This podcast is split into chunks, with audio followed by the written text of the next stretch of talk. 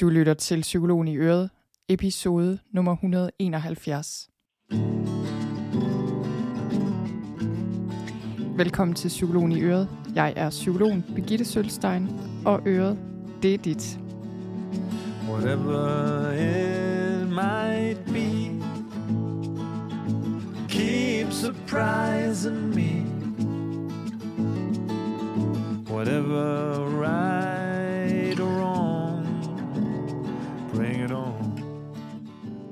Velkommen til den her episode. I dag der skal det handle om nogle af de ting, jeg har lært er sande.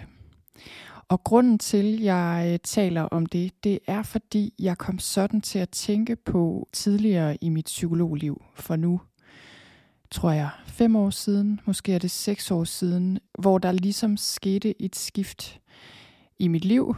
Jeg blev ramt af stress og ramt af livet i det hele taget, men hvor der også skiftede, der var noget, der skiftede i min måde at være psykolog på. Og det handlede faktisk meget om, at jeg ikke længere følte, at jeg bare kunne øhm, stå og sige noget som psykolog, bare fordi det stod i en bog, eller bare fordi det var noget, jeg havde lært på universitetet, eller bare fordi det var noget, eller andre var enige om, var rigtigt.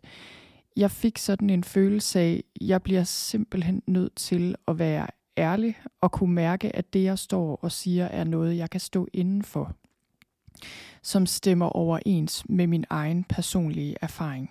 Fordi hvis det ikke gør det, så, så stemmer det nok heller ikke overens med andres erfaring, og så er der ikke rigtig nogen, der kan bruge det til noget, uanset hvor rigtigt det virker på papiret, eller uanset hvor meget forskning, der peger på, at det virker.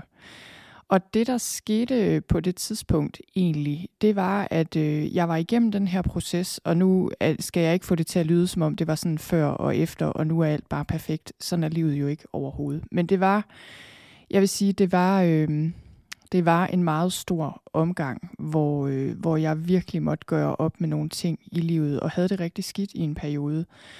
Og da jeg ligesom begyndte at komme ud på den anden side af det, så var det, at jeg, jeg begyndte at se mit fag i et nyt lys faktisk også, fordi jeg fik en større ydmyghed over for, hvad det vil sige at kæmpe med ting, hvad det vil sige at have det svært. Og jeg begyndte at se, at nogle af de måder, vi taler om tingene på i psykologfaget, øh, måske skader mere, end det gavner. Og det resulterede i, at jeg skrev en kronik. Pointen med den var, at vi skal holde op med at se mennesker, der kæmper, altså som også har symptomer på stress og angst og depression, eller hvad vi nu har symptomer på. Vi skal lade være med at bilde os selv ind, at de her symptomer bare kan fjernes. Eller med andre ord, at der er noget i vejen med os, hvis vi ikke lige kan fjerne stress, angst eller depression, eller hvad det nu er, på 12 samtaler eller mindre. Så, så det var ligesom hele den her idé om, at de her problemer og de her måder, vi kæmper på indeni, at de bare kan fikses sådan lige med en eller anden psykoterapeutisk metode. Og det er jo ikke for at sige, at der ikke er ting, der hjælper. Jeg er til hver en tid tilhænger af, at man opsøger hjælp, og jeg ved, at psykolog hjælp, psykoterapi kan gøre en verden til forskel. Det er slet ikke det, det handler om. Det handler bare mere om måden, vi taler om det på, som om, at der er noget i vejen med os, når vi kæmper i vores liv, og det er noget, der skal fjernes, og at vi skal fikses. Fordi der bliver noget i hele den retorik, der bare ikke rigtig stemmer overens med virkeligheden. Og som gør os forkerte, når vi egentlig bare er helt almindelige mennesker, der kæmper med livet, som alle gør før eller siden. Nå, men den kronik, den skrev jeg simpelthen, fordi jeg havde brug for at gøre op med også nogle af mine egne måder at tænke på, som jeg havde haft indtil da. Og den fik vældig meget opmærksomhed, og der var masser af psykologer, der skrev til mig og sagde tak. Også fordi jeg i den kronik også havde nævnt, at jeg selv har oplevet angst og kæmper med det, og at det ikke bare sådan lige var gået væk på det tidspunkt, at det var noget, jeg blev ved med at kæmpe med. Og at jeg havde tænkt mig at holde op med at skamme mig over det. Og det, det var der rigtig mange, især psykologer, men mange, der var glade for, at jeg stod frem på den måde, fordi det øh, er der måske ikke så mange psykologer, der gør. Det var der i hvert fald ikke så mange psykologer, der gjorde på det tidspunkt. Og det gjorde, at de følte sig mindre forkerte. Fordi de syntes, det var svært som psykologer at kæmpe med de her ting. Selv i, i supervisioner kunne det være svært at snakke om de her ting. Fordi de skammede sig over det. Nå, men det blev ligesom starten på, at jeg fandt ud af, okay, når jeg siger noget højt, jeg virkelig kan mærke er rigtigt og sandt inde i mig selv og som psykolog, så giver det altså genlyd derude. Og det gjorde, at det har været sådan en indre rettesnor lige siden for mig som psykolog, at jeg siger kun ting, hvis jeg ved dybt inde i mig selv, at de er sande. Og det er ikke sådan, det skal ikke forstås på den måde, at jeg har adgang til en eller anden sandhed, og at nu er jeg klogere end alle andre. Det er slet ikke sådan. Det er bare mere, jeg føler, øh, jeg har den her mavefornemmelse, som jeg lytter mere til. Og det tror jeg, at du derude sikkert også kan genkende. Altså når der står en ekspert og siger et eller andet, som du kan mærke, okay, jamen det lyder jo meget logisk i teorien, men det er bare ikke rigtigt sådan, det er i virkeligheden. Den følelse vil jeg nødig give folk med de ting, jeg laver, fordi jeg vil gerne inspirere og give håb og gøre, at man bliver gladere for sit liv og har det bedre med sig selv. Jeg vil ikke have, at man øh, kommer til mig eller lytter til min podcast eller tager et af mine forløb og går derfra med en følelse af, at man ikke dur til noget, og at der nok er noget i vejen med en. Så det var en lang måde at sige på, at øh, det er gået op for mig, at det er meget vigtigt at holde mig til det, jeg kan mærke dybt ned i min sjæl er sandt. Og så så jeg en eller anden overskrift faktisk for et stykke tid siden, der handlede om noget med en liste over ting, en eller anden havde erkendt var sandt om livet. Og det gav mig lyst til at sætte mig ned og tænke lidt over, okay, hvad har jeg lært? Hvad ved jeg med sikkerhed er sandt? Og øh, jeg blev faktisk lidt overvældet over det, og jeg droppede ideen, fordi jeg satte mig ned og tænkte, først så tænkte jeg, okay, så blev jeg overvældet af tusind ting, jeg følte, jeg kunne have lyst til at sige. Og så lidt senere, så kunne jeg mærke, at jeg tænkte, jamen jeg ved jo ikke noget som helst, så jeg har dybest set ikke noget at sige, fordi jeg kan ikke vide, om noget som helst er sandt. Så jeg lod ideen ligge lidt, og nu i dag kom jeg så frem til, nu, øh, nu tænder jeg fra mikrofonen, og nu siger jeg simpelthen noget om de ting, jeg kan mærke, jeg føler er vigtige og som er sande. Så jeg går i gang med en liste. Jeg har lavet en eller anden mental liste, som jeg tror måske er 10 ting, men jeg er lidt spændt på, hvor mange ting det egentlig bliver, når det kommer til stykket. Det første, jeg kom til at tænke på, det var kærlighed i min hvilesesring står der, størst af alt er kærligheden. Og med det mente jeg og mente vi faktisk ikke den romantiske kærlighed. Når jeg tror på, at det er sandt, det her med, at kærlighed overvinder alt, så mener jeg mere kærlighed, sådan en mere universel kærlighed. Altså hvis vi finder kærlighed frem til os selv, så løser det mange, mange, mange problemer i vores liv. Og hvis vi også finder kærligheden frem til andre, så gør det også alt meget nemmere. Og med det her, der mener jeg ikke en eller anden fluffy kærlighed, hvor vi altid er venlige. Fordi det tænker jeg bestemt ikke altid er kærligt. Nogle gange kan det være kærligt at sætte en fast grænse. Nogle gange kan det være kærligt og helt at lade være med at se folk, hvis det er det, der skal til, eller virkelig give udtryk for, hvad vi synes og mener, eller har behov for, eller ikke vil finde os i. Så kærlighed er ikke bare sådan en blød ting. Kærlighed er også en meget stærk ting. Men jeg, jeg har virkelig set i mit eget liv, i mine børns liv, i mit parforhold, i mine venskaber, i alle de mennesker, jeg har mødt, alle de klienter, jeg har haft, alle de deltagere, jeg har haft på min forløb, alle de mennesker, jeg overhovedet har omgivet mig med nogensinde, der kan jeg bare se, at kærlighed, det er vejen frem. Det minder mig sådan om en af de, måske den aller, aller første sådan psykologiagtige bog, jeg læste en gang i sin tid. Der var jeg 16, og der læste jeg Louise Hayes, You Can Heal Your Life. Helbred dit liv, hedder den vist på dansk. Og hun siger i den, og det kan jeg simpelthen, det er sådan en sætning, der har forfulgt mig igennem alle årene, også selvom jeg ikke altid har formået at leve op til den, hvor hun siger noget med, der er ikke det problem, kærlighed ikke kan løse. Og det har jeg tilbøjelighed til at give hende ret i. Det har jeg også erfaret. Kærlighed overvinder simpelthen alt. Den næste sandhed er, at det vi har modstand på, har en tendens til at blive større og stærkere og endnu mere problematisk, og når vi giver slip på den modstand, så bliver problemet også mindre. På engelsk siger vi, what we resist persists. Og det må jeg godt nok også sige, jeg har erkendt er rigtigt. Og det tror jeg er rigtigt jamen for alt her i livet. Men et af de områder, hvor jeg har kunne se, det især har gjort sig gældende for mig, det er med hensyn til angst. Fordi angst er jo sådan en meget fysisk ting. Altså det er en ting, der bor i nervesystemet og i kroppen. Og der er en enorm power i angst og den her frygtrespons i kroppen.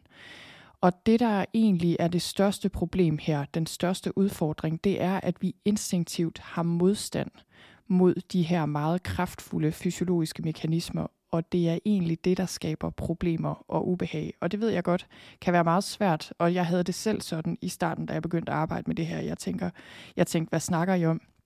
Man kan da ikke ikke have modstand på det her voldsomme ubehag, indtil det gik op for mig, at ubehaget lå i modstanden, og ikke i selve de fysiske fornemmelser, der kom på grund af angst. Så det her med, hvad vi har modstand på, bliver større og stærkere, og når vi giver slip på den modstand, så begynder problemerne at løse sig. Det er bare en sandhed øh, af dimensioner. Jeg kommer også til at tænke på, når vi ikke har lyst til at kigge på noget i vores liv, altså når vi har modstand på at se, at vores ægteskab halter seriøst, når vi ikke vil indse, at et familiemedlem har et kæmpe problem, og vi bare benægter det eller prøver at ignorere det. Altså det her, det er jo også en form for modstand. Og det sekund, vi øh, ser tingene i øjnene, accepterer dem, som de er, dropper den her modstand, er villige til at se tingene, som de er, så sker der bare noget helt andet. Og jeg føler, at det her, det kan man se på mange planer. Altså det følelsesmæssigt, fysisk, som jeg også lige sagde med angst. Følelsesmæssigt, jo mere vi har modstand på at mærke vores følelser, jo mere bliver de der og vokser og bliver til alt muligt andet, som skaber store problemer. Tanker, jo mere vi kæmper mod vores tanker eller med vores tanker, jo større et problem bliver det søvn, hvis vi har søvnproblemer, jo mere vi kæmper og prøver med vold og magt at falde i søvn, jo større et problem bliver det, jo mere vi accepterer og tillader for en stund, for en periode, at vi ikke kan sove, jo hurtigere går det over. Ja, næste sandhed, nummer tre må det være, er, at ting går aldrig efter planen. Jeg ved ikke, om det bare er mig, øh, det er kommet bag på i løbet af mit liv, men det er det altså. Der var en gang, det var selvfølgelig også især før jeg fik børn, hvor jeg havde den her ubevidste overbevisning om, at ting går nogenlunde efter planen. Jeg kan planlægge mit liv. Jeg kan ligesom styre og kontrollere rigtig meget, og, og tingene går langt hen ad vejen efter min planlægning. Og det gør livet jo bare slet ikke. Og jeg føler egentlig tit, når jeg ser mig omkring og også kigger på mit eget liv, at der, hvor vi virkelig øh, kan få problemer, det er også, at vi bliver så overrasket over, at tingene ikke går, som, øh, som vi havde tænkt os. Altså, vi bliver vrede og forurettet, og det er ligesom om, vi føler, at vi har ret til et liv uden problemer, og at vi har ret til et liv, der er, som vi ønsker det. Så øh, for eksempel er der jo ingen af os, der ønsker sygdom, der er ingen af os, der ønsker at blive skilt, der er ingen af os, der ønsker at have børn, der har store problemer. Der er ingen af os, der ønsker økonomiske problemer. Der er ingen, der ønsker corona. Der er ingen, der ønsker regnvejr den dag, vi skal giftes. Altså, der er bare rigtig mange behov og ønsker, vi synes, vi har. Og så øh, er der så bare livet, som aldrig rigtig går efter vores plan. Og den erkendelse, den synes jeg er vigtig. Det er noget, som har gjort mit liv meget lettere, kan jeg se. Jeg kan ikke rigtig hisse mig op over mange af de små ting, i hvert fald længere, der ikke går efter planen. Og det er selvfølgelig, fordi jeg har arbejdet med at acceptere nogle af de store ting i mit liv, som ikke er gået efter planen. Så bliver det nemmere også at se stort på de små ting, og det gør altså bare, at livet glider noget nemmere. Nummer 4 er, at livet er et mysterie, der ikke rigtig findes nogen løsning på, eller hvad skal man sige? Jeg tror, det jeg prøver at sige med den her sandhed, det er, at der findes ikke nogen opskrift på livet, og der er ikke nogen, der ligger inde med en metode eller en teknik, øh, der sådan lige kan løse livets store problemer, fordi livet er et mysterie. Og det her, det er en af de ting, jeg også har fået mere og mere, meget mere ind i mit arbejde de senere år igen, heldigvis. Fordi jeg tror, øh, det der skete for mig, og det kan jo meget nemt ske, når man går på universitetet og læser psykologi og bliver meget sådan intellektuel omkring det hele, at mysteriet ryger i svinget. Og det behøver det egentlig ikke, fordi når jeg kigger tilbage på min øh, universitetstid, jeg var rigtig glad for psykologistudiet, og jeg synes på det tidspunkt, i hvert fald på Københavns Universitet, der var der et meget bredt udvalg af måder at tænke om livet på. Øh, det kan være, det har ændret sig. Neuropsykologien var begyndt at fylde mere og mere, og jeg ved ikke, hvordan det er i dag, men jeg synes, vi fik lov til at fordybe os i mange måder at anskue tingene på og også fik en forståelse for det her med, at der er mange måder at vide noget om ting på. Så det vil sige psykologi som videnskab. Man kan studere mennesket fra mange vinkler. Altså vi kan lave store videnskabelige undersøgelser. Vi kan undersøge hjerner. Vi kan se det hele fra et mere samfundsmæssigt eller sociologisk perspektiv. Måske kender I den her historie om mændene, de blinde mænd og elefanten. Og der var de her seks blinde mænd, der ikke kunne blive enige om, hvordan elefanten så ud. Og det var fordi, de alle sammen havde fat i hver deres del af elefanten. En havde fat i en hale, en havde fat i et øre, en havde fat i snablen osv. Og de synes jo alle sammen, de vidste præcis, hvordan en elefant skulle opfattes, fordi de så elefanten fra hver deres ligesom, perspektiv. Og det er jo også sådan, det er med videnskab. Der er bare forskellige måder at vide noget om livet på. Og det føler jeg øh, nogle gange, når jamen, jeg orker slet ikke at komme ind på den her debat med evidensbaseret psykoterapi, men altså når man taler om det, som jo er en naturvidenskabelig måde at undersøge psykoterapi på, så siger det jo noget, men det siger slet ikke alt. Der er meget sådan nogle undersøgelser slet ikke kan indfange. Og der er også mange metoder, sådan nogle undersøgelser slet ikke kan undersøge, fordi de i sagens natur ikke rigtig kan kvantificeres på den måde. Nå, men altså det var bare øh, det her med, at livet er et mysterie, og det føler jeg er rigtig godt at huske på. Også selvom vi får en frygtelig masse viden, som jo er meget værdifuld. Og jeg er jo alt. Jeg er stor tilhænger af trin. Jeg laver rigtig meget hjælp til selvhjælp. Så det er bestemt ikke, fordi jeg ikke tror, at der er ting, jeg er helt sikker på, at det kan være en meget stor hjælp at, øh, at få en trin for trin guide, som jeg også selv nogle gange laver. Øh, tage kurser i det ene og det andet. Altså der er masser af erfaring, og der er masser af ting, vi kan gøre. Det er mere det der med, at vi skal ikke bilde os selv ind, at vi har hele løsningen på vores liv. Vi har brug for at være åbne over for, at en del af livet er altså også bare et mysterie.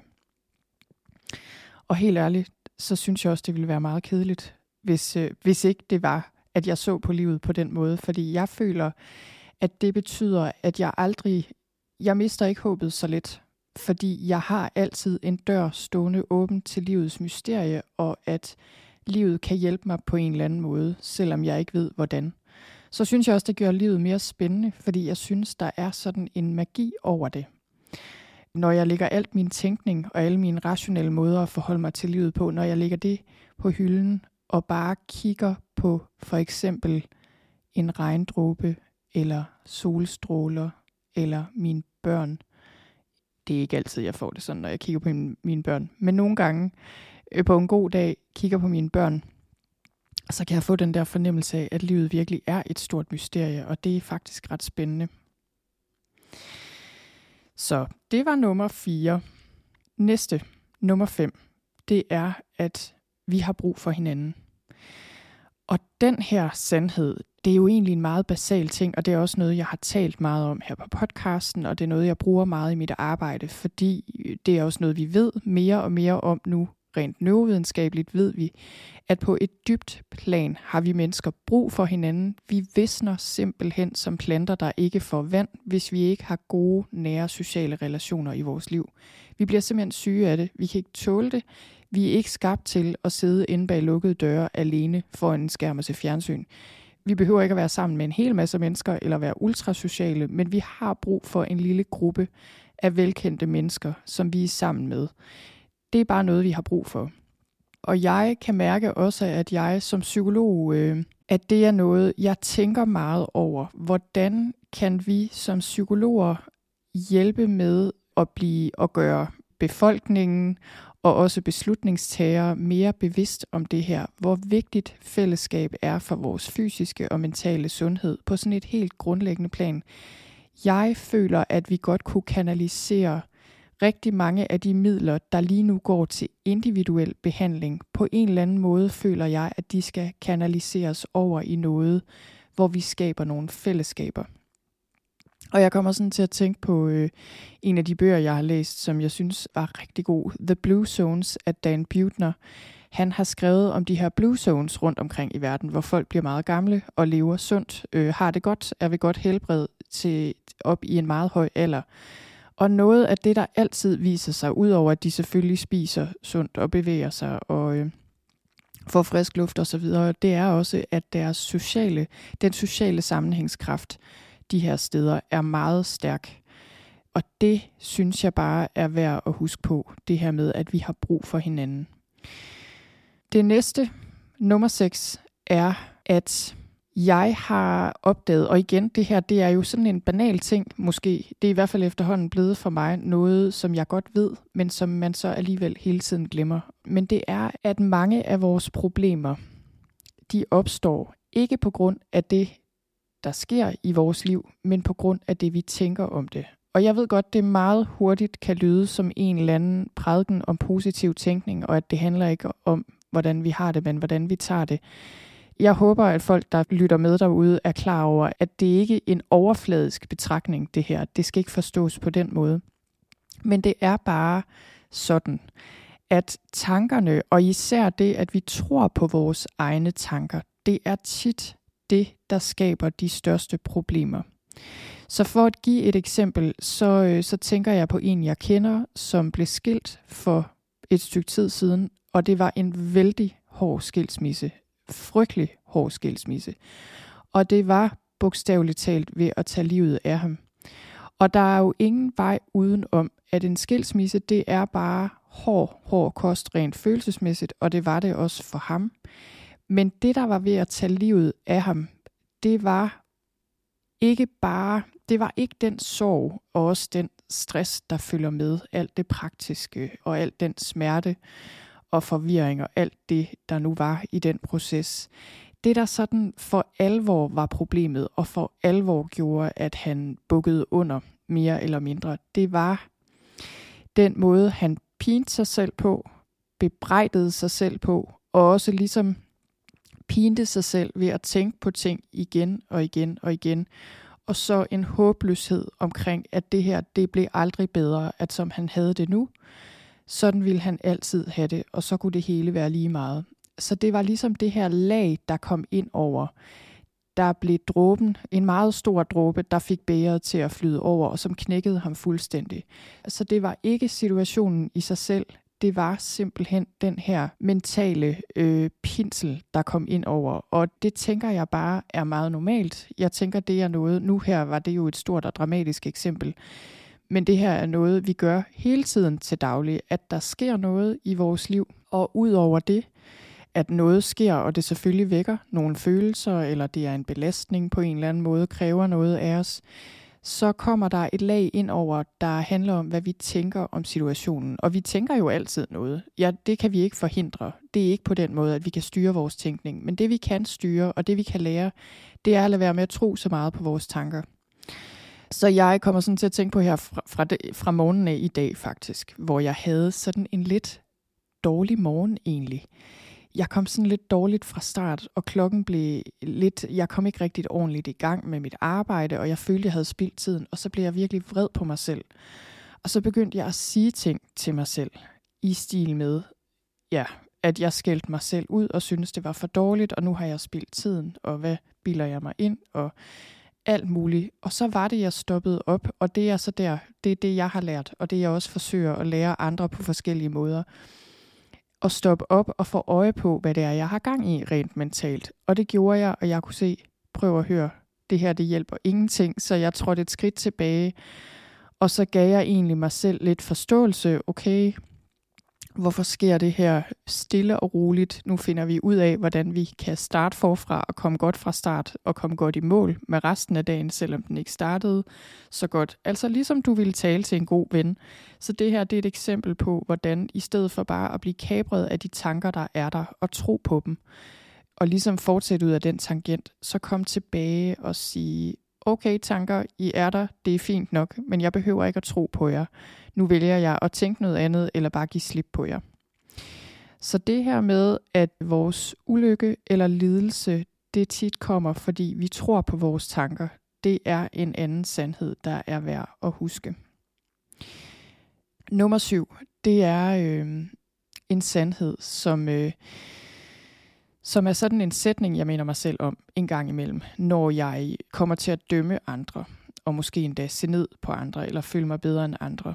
Og der er sådan en, en sætning, på engelsk hedder den, But for the grace of God, there go I. Og på dansk vil man nok sige, hvis det ikke var for Guds nåde, så kunne det lige så godt være mig, der gik der.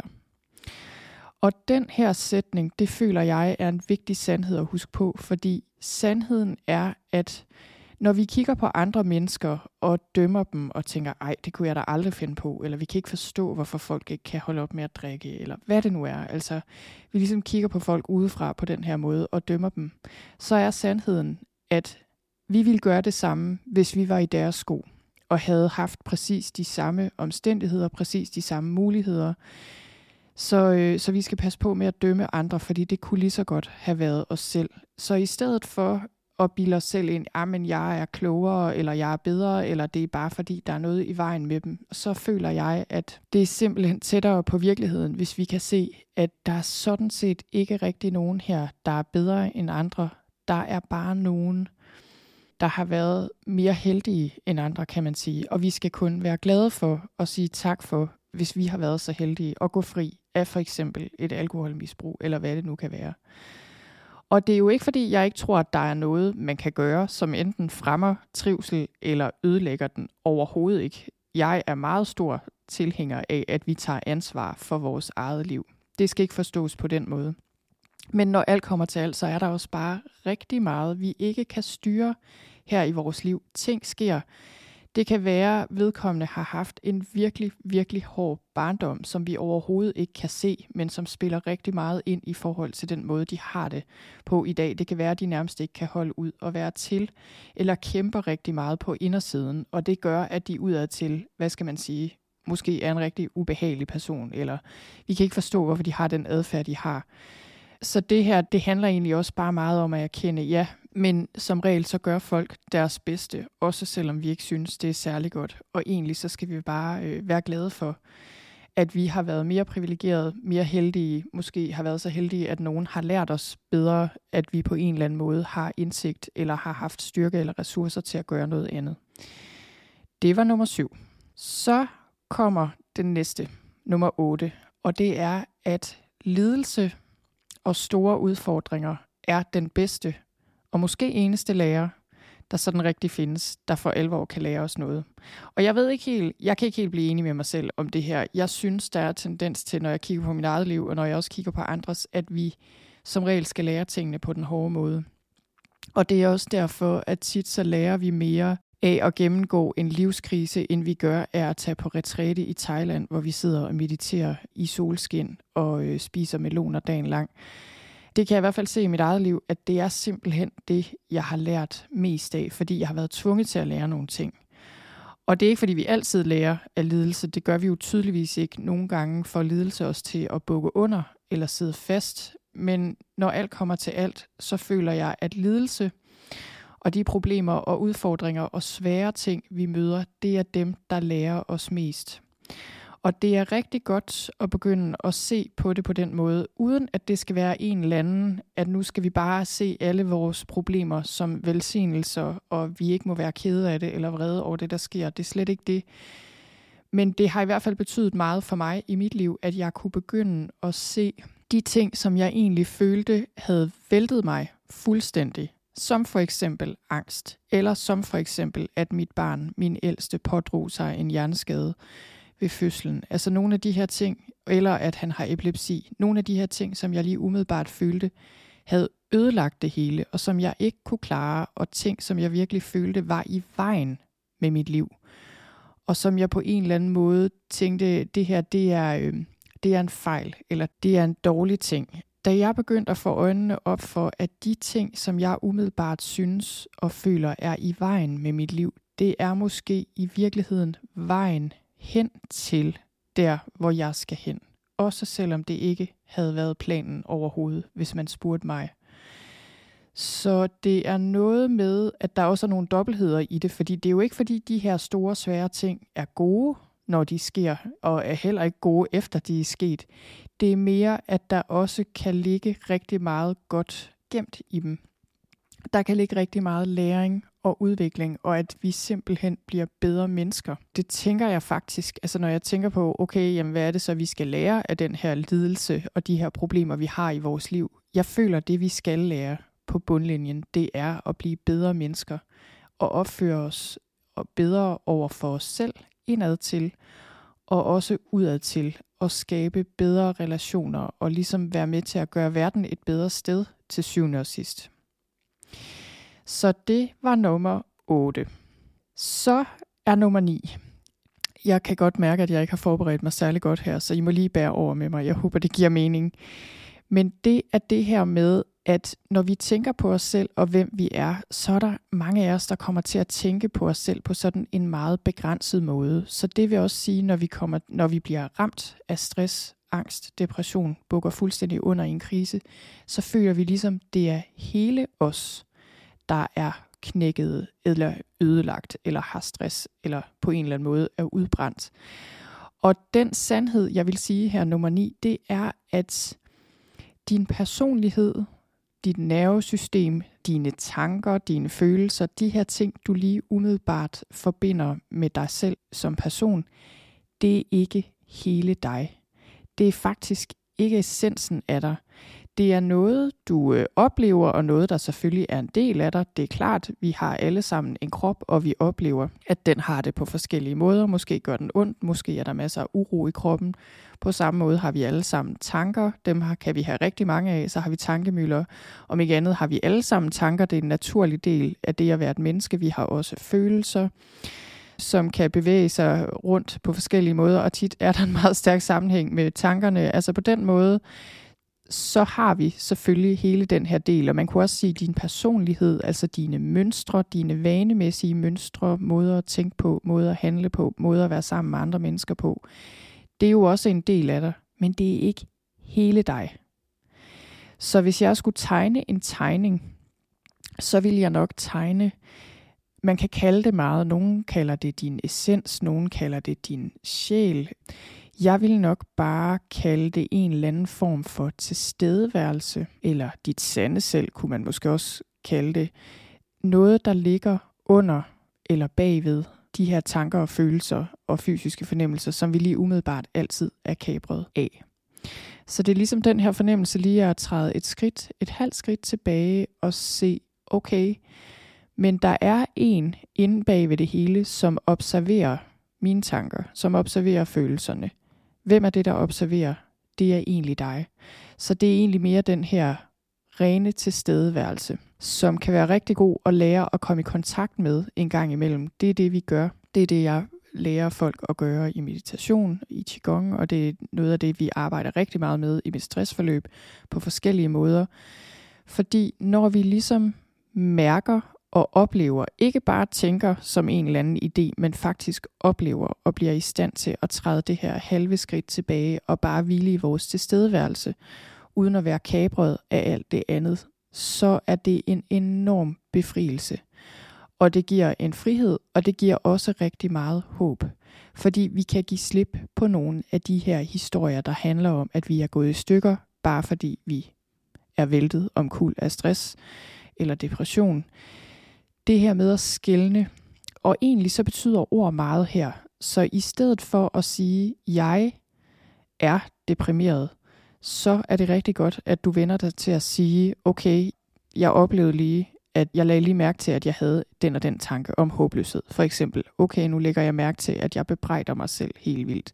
Nå, nu dukker der en følelse op af det og det. Altså i stedet for at sige, jeg er, jeg er, jeg er, så sig, jeg oplever det og det. Nu lægger jeg mærke til det og det. Sæt ord på det på den måde, så du ikke længere identificerer dig 100% med de her ting, som ikke er dig. Og så er vi nået til nummer 10, den sidste sandhed her. Og det er, jo mere vi ved, jo mere ved vi, vi ikke ved. Og jeg kom ind på det lidt før, men nu vil jeg bare lige sige det igen som den sidste ting her, og det var jo noget, Sokrates sagde i sin tid, at jo mere vi ved, jo mere ved vi, vi ikke ved. Og jeg føler altså også, at jo mere indsigt jeg får i ting, jo mere går det op for mig, at jeg ikke ved. Tilbage til det her med universitetet, øh, det synes jeg egentlig også var en oplevelse af, at okay, jo mere vi lærer om, lad os sige, hjernen, jo mere ved vi, vi ikke ved om hjernen. Jo mere vi dykker ned i psykologien, jo større et mysterie er det, jo mere ved vi, vi ikke ved. Og så kan man sige, jamen det er da ikke så godt, at vi ikke ved noget, men jeg tænker, det er et meget stort fremskridt og ligesom kunne åbne sindet på den måde og give slip på de her idéer om, at vi ved alt muligt, når vi til syvende og sidst ikke ved ret meget. Jeg har det faktisk sådan i dag, at, øh, og det lyder måske meget underligt, fordi jeg er jo selv en form for ekspert, der sidder her og har en podcast og fortæller om, jeg giver hjælp til selvhjælp og fortæller om alt muligt. Jeg har masser af ord og synes, jeg ved en hel masse, som jeg fortæller om.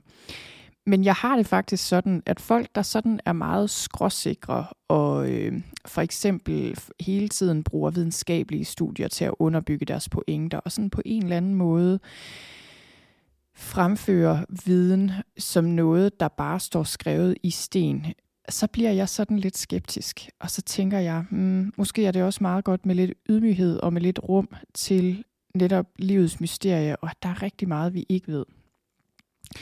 Så det håber jeg giver mening. Jeg føler faktisk igen tilbage til det her med, at livet er et mysterie, at det her med ikke at vide ret meget, det er en enorm befrielse.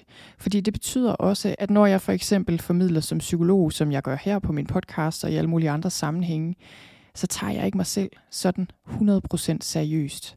Og øh, diskussioner om faglige ting og sager, de får sådan en anden lethed, synes jeg.